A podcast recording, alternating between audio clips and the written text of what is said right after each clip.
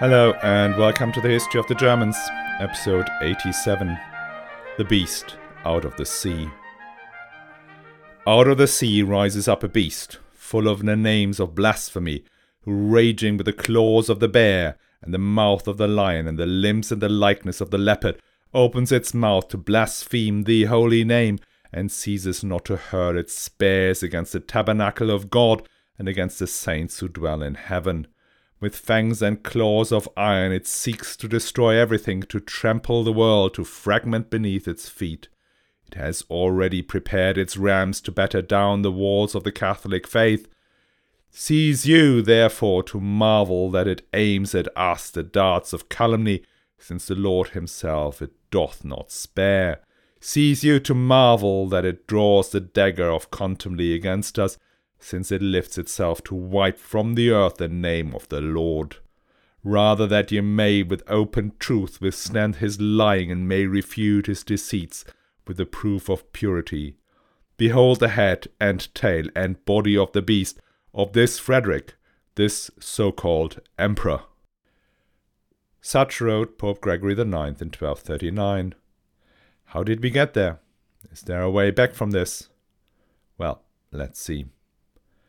But before we start, just a reminder the History of the Germans podcast is advertising free, thanks to the generous support from patrons. And you can become a patron too and enjoy exclusive bonus episodes and other privileges from the price of a latte per month. All you have to do is sign up at patreon.com slash history of the Germans or on my website, historyofthegermans.com. You'll find all the links in the show notes. And thanks a lot to Robert W., Matthew S., and Brandon S., who've already signed up.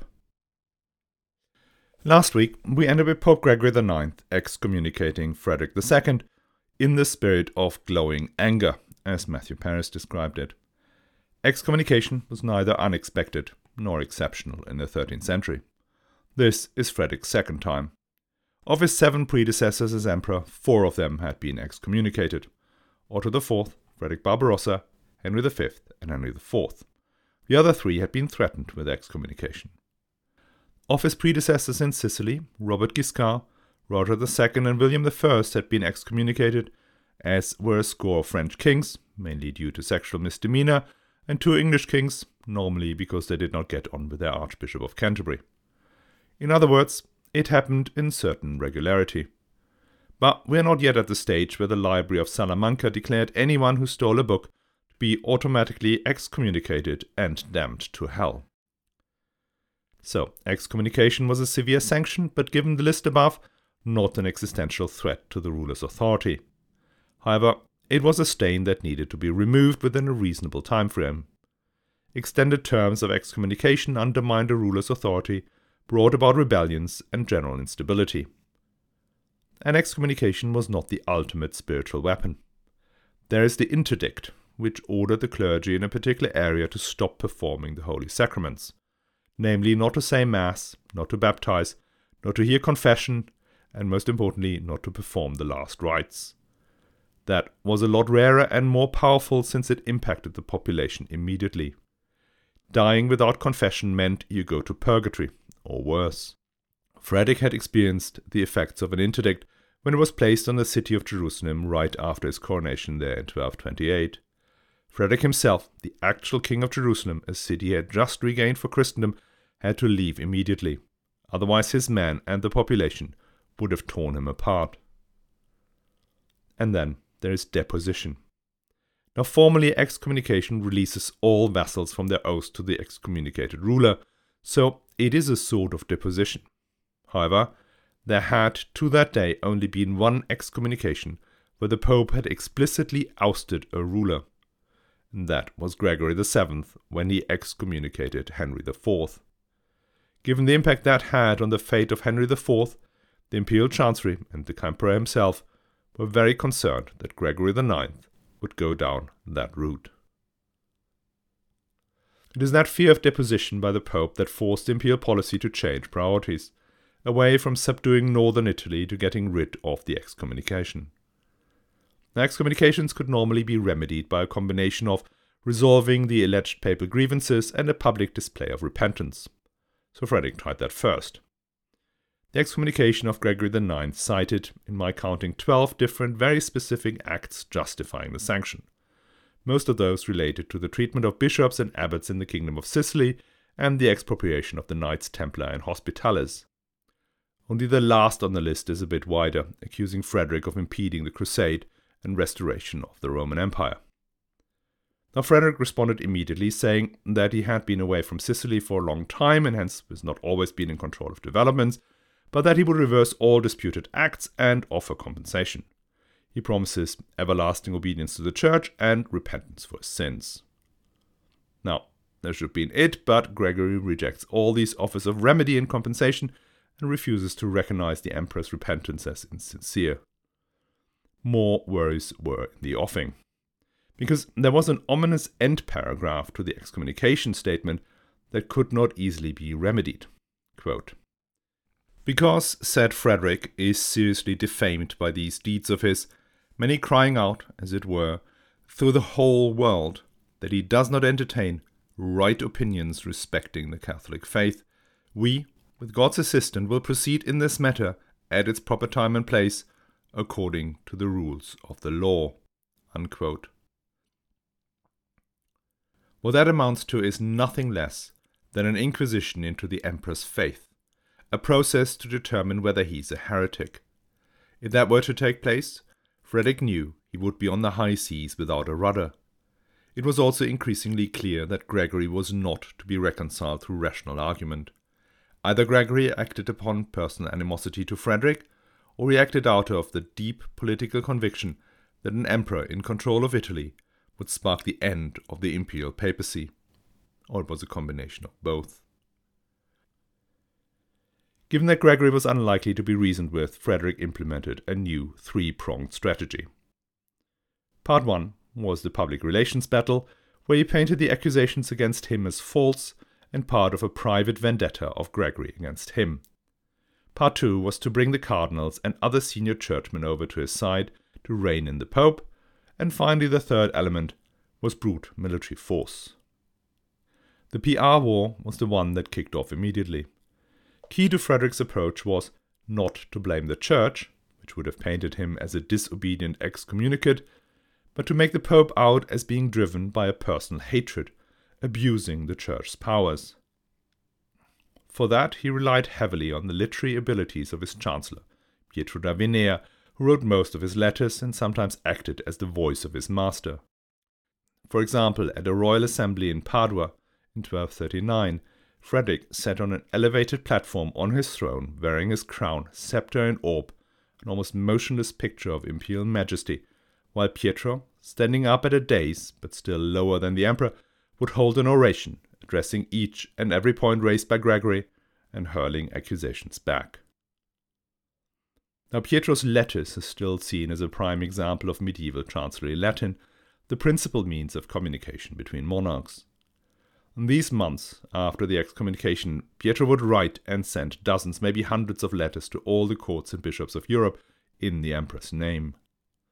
Take the one to Richard of Cornwall, brother of King Henry III of England, and his brother in law. In the letter, he goes through all the injustices that Gregory IX had inflicted on him. His first excommunication, when he had to turn back from the attempted crusade due to seriously ill health. His efforts to undermine his policies that ultimately led to the return of Jerusalem. His invasion of Sicily in his absence. Then him spreading lies that he had died or been imprisoned in Syria. And after the reconciliation in 1230, he had lured him without armed escort into northern Italy, putting his life at risk. And in return, he, Frederick, had always supported the Pope, conquered the city of Viterbo on his behalf, had resolved differences with the Romans, and sought papal arbitration in the affairs of Italy. He said, quote, We know that from our acknowledgement of the Catholic faith, we have found a true mother in the Church. But our Father, we have always found faults. And then he turned the fire on the more general failings of the Pope. Gregory, he said, supported the city of Milan, which was mostly inhabited by heretics, had offered marriage dispensation in exchange for cash, has been raising unjust taxes on his vassals and squandered the wealth of the church. All this in his unjust persecution of the emperor. He ends the letter to the king's brother quote, We would have you fear that similar proceedings are impending on you in your affairs.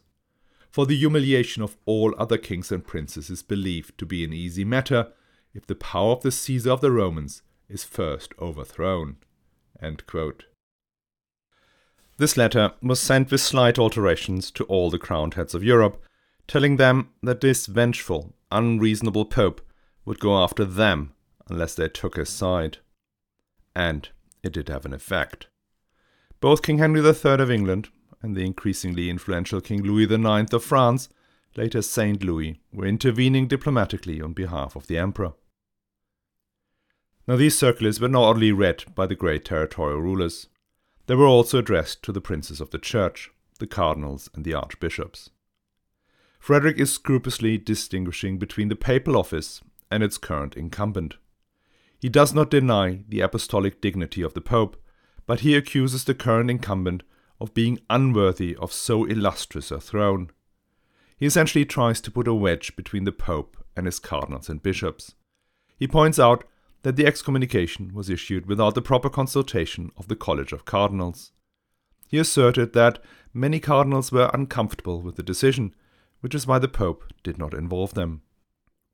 Now, the Holy Mother Church, which Frederick, as he had said, always defended and supported, might lose the imperial protection for the act of just one man, was blinded by greed and hatred. And he did offer to submit himself to the judgment of a council of the bishops and secular lords of Europe, provided Gregory IX does the same. That was a risky move, since the church councils were by now entirely under the control of the popes. The days of Otto III, where an emperor would preside over councils and synods, were long gone. But what he proposed was something quite new. You see, ever since Gregory VII, the popes had declared themselves above the judgment of mere mortals. They were the representative of Christ on earth, so their words and deeds were that of the Lord. Likewise, the emperors had refused to accept any form of authority above them in line with Roman law, though regular kneeling before the papal throne made that claim a little less robust. So, this council was by all means a very long shot. As for Gregory's response to all these letters, he went to full escalation. He declared Frederick to be the beast that rises from the sea, the Antichrist of the book of Revelations. It is the segment you heard at the very beginning of the episode. Making Frederick out as the Antichrist caught on, mainly due to the writings of a certain Joachim of Fiore, a Cistercian abbot who had reinterpreted the Apocalypse forty years earlier. Now, in his telling, the world history breaks down into three phases the age of the Father, which is from the creation to the birth of Christ. And that's followed by the second period, which is the one we are now in. It's the age of the Son. And that will be followed by the age of the Holy Spirit. The third age will be a time of eternal peace and bliss before the gates of paradise finally open up.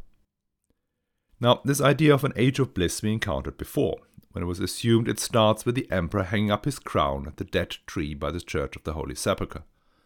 But under Joachim of Fiore, there is a twist. Between the age of the Son and the age of the Holy Spirit is the rise of the Antichrist. Only once Antichrist is defeated can the age of the Holy Spirit begin. And to make things very uncomfortable for our Frederick, Joachim of Fiore had given a very exact date when the age of the Holy Spirit was to begin, the year 1260. We are now in the year 1239. Let's assume the defeat of Antichrist is not happening over just a fortnight. Adherents of Fiore's theories, and there were many, were on the lookout of who could be the Antichrist. A branch of the Franciscans were the most ardent believers of Joachim of Fiore, in particular as he had also invented the Order of the Just, would take over government in the age of the Spirit, which they modestly believed to be them, the Franciscans. So these mendicant brothers were traveling up and down the land denouncing the emperor as Antichrist, in the hope of hastening the arrival of the age of bliss. Now, to prove his point, Gregory added accusation over accusation of crimes, some credible, others pure inventions. Frederick, he said, had intentionally doomed to death the Crusaders in the pilgrim camp of Brindisi, had poisoned the Landgraf of Thuringia, had made peace with the Sultan in the Holy Land to the detriment of the Christians, had in his own absence directed the war against the peace loving Pope, while for greed he allowed his own kingdom to be wasted by fire and sword. Now, in response to the accusation against him personally, Gregory says that, well, indeed, he is unworthy of such a high office, and as a human can only bear such a burden by divine assistance. Now, this goes back to one of the fundamental constitutions of the Church that the validity of sacraments is independent of the worthiness of the individual priest.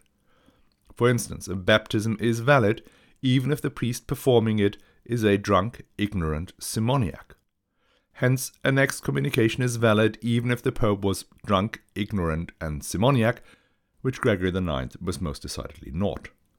As I said before, he was either driven by personal animosity or fear of the encirclement of the papacy by an overbearing emperor, or by both. But his biggest gun, the one that will stick, is this one.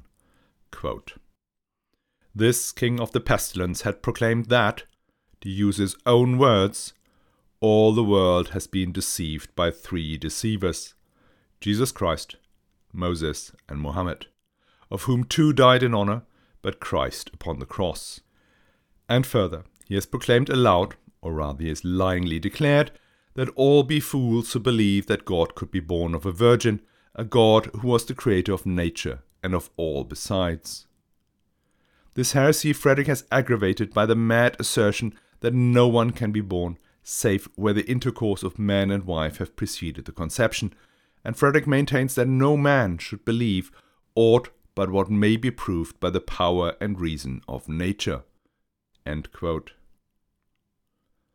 Now, neither Gregory IX nor his predecessors will repeat this accusation of the three deceivers at any point, nor do they provide any evidence for its veracity. They did not need to. Their contemporaries believed it, hook, line, and sinker. Matthew Paris, otherwise often sympathetic to the emperor, repeats it. It shows up in all the other chronicles, later biographies, and everywhere else. As all good unfounded accusations, it stuck because it was shocking as well as just credible enough. It was credible because Frederick's interest in science and in the things that are as they are was well known. He had been an important European ruler for 27 years. He had continuously travelled around his realm, surrounded by exotic animals and dark skinned attendants. His Saracen bowmen were a legend. His astrologer, Michael Scott, had found the location of heaven and hell. Sure, this man was capable of such profound heresy.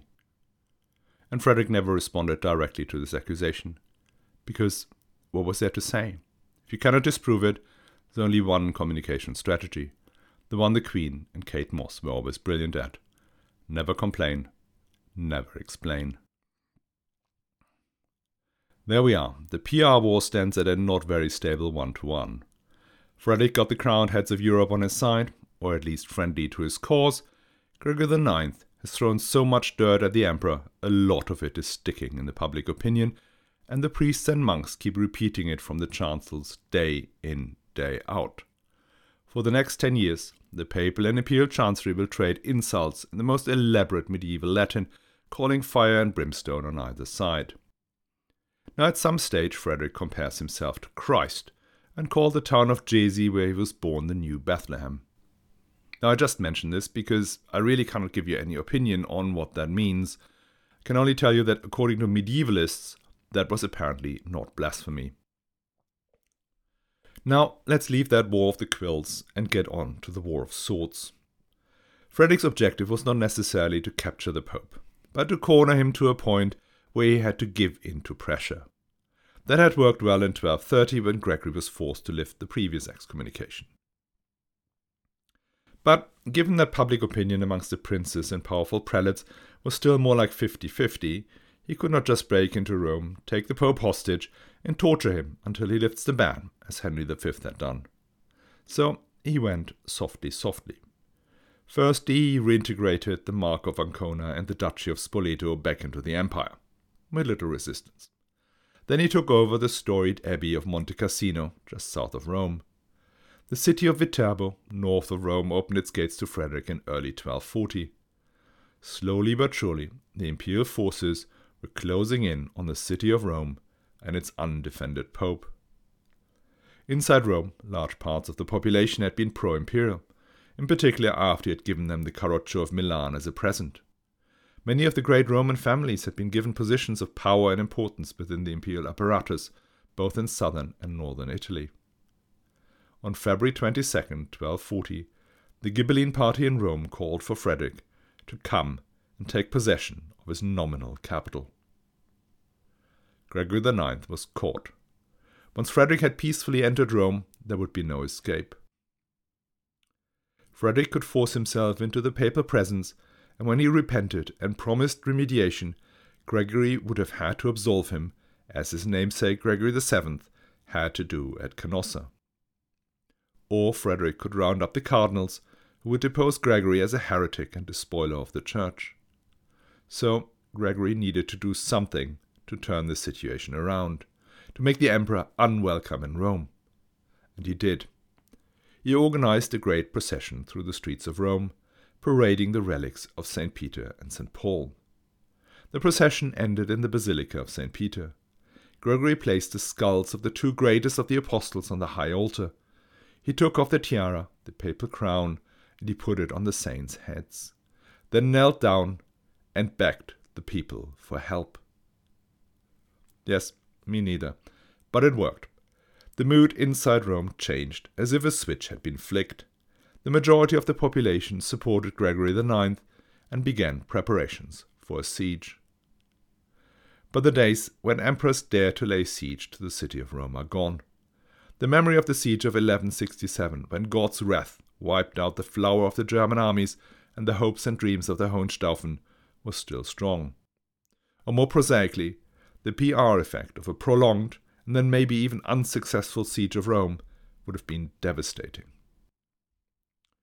So Frederick returned to Sicily to lick his wounds. The Great War is now going into its fourth year, and his coffers are getting depleted. Sicily is a rich land, but not rich enough to easily sustain endless campaigns against equally or richer foes in the north. We are in possession of a remarkable document, the register of the letters sent and received by the imperial chancery in 1139-40. This is remarkable because for most of the Middle Ages no such complete register exists. Normally, we only have the documents that survived, but that is an often random, if not biased, selection. Having a register means the year 1139-40 is the one year we have a really good idea about how Frederick's reign functioned. And at that point, it was creaking. The cost of warfare had made it necessary to levy higher and higher taxes on the inhabitants of Sicily. It is this shortage of funds that made him tax the clergy and sometimes raid the church treasures, issues listed in his excommunication. Money will be a constant issue for his remaining reign. Just as costs mount, the constant demands for cash strangle economic activity and the actual tax take shrinks. His shrinking resources makes it harder and harder for him to strike a decisive blow to his enemies, whilst at the same time still being sizable enough to let him keep going. Now, back in 1241, the Pope celebrated his miraculous rescue by starting a counter-offensive.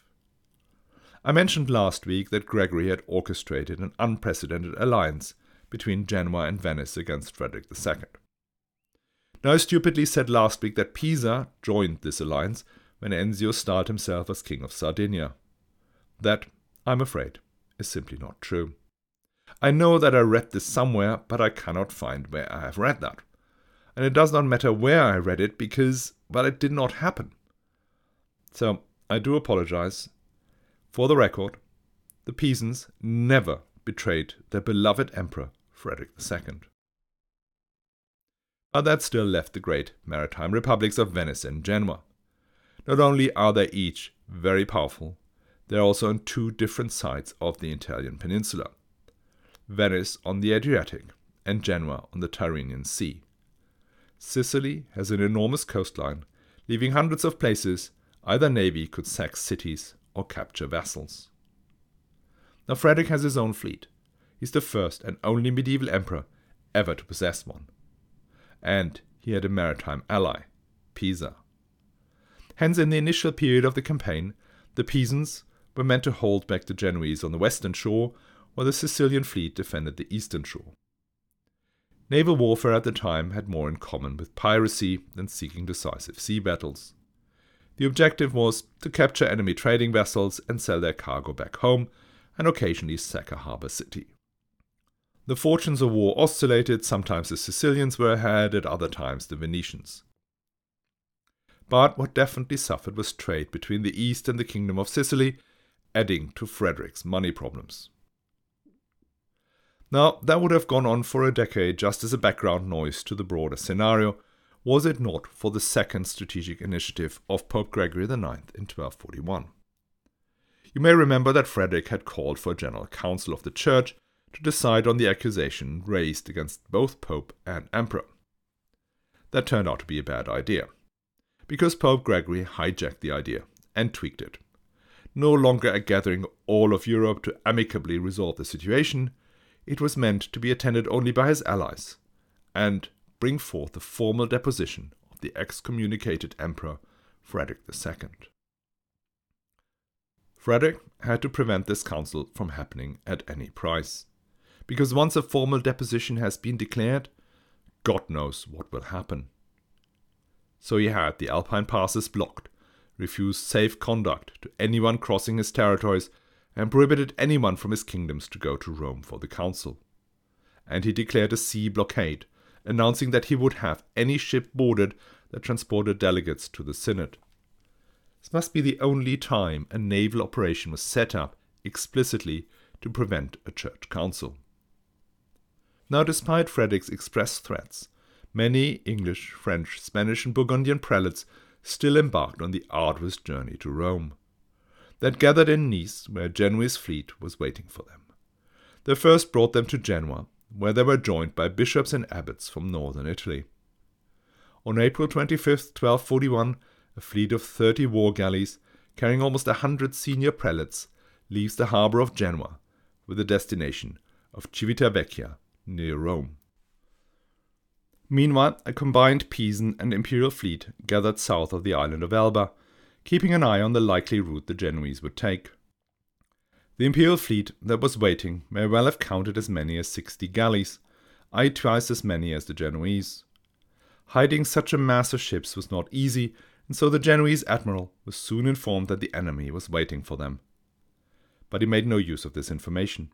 He did not wait for reinforcements to come down from Genoa, nor did he alter his route to circumvent the imperial fleet that was patrolling between the islands of Giglio and Monte Cristo.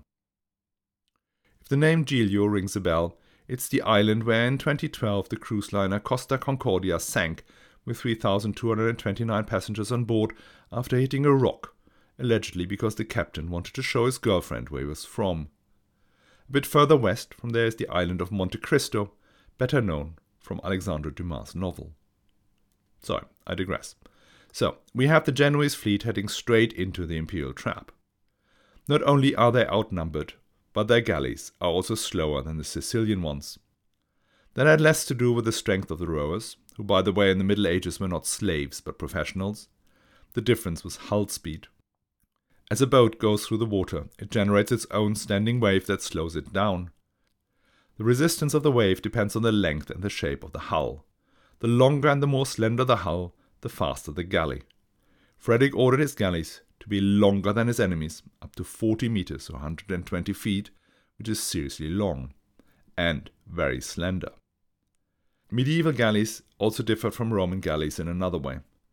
Romans did not like or understand naval warfare, so they replicated land based war on the sea. Their galleys had fighting platforms forward that connected to enemy ships so that the legionaries could slug it out like on dry land. Medieval galleys were more in the Greek tradition. They had above waterline battering rams designed to strike and sink an enemy ship. And that gets us to the Battle of Monte Cristo, May 3, 1241. The prelates on board of the Genoese ships were waking up and are told the journey is almost over. By evening, they should be in Civitavecchia and safely on their way to Rome.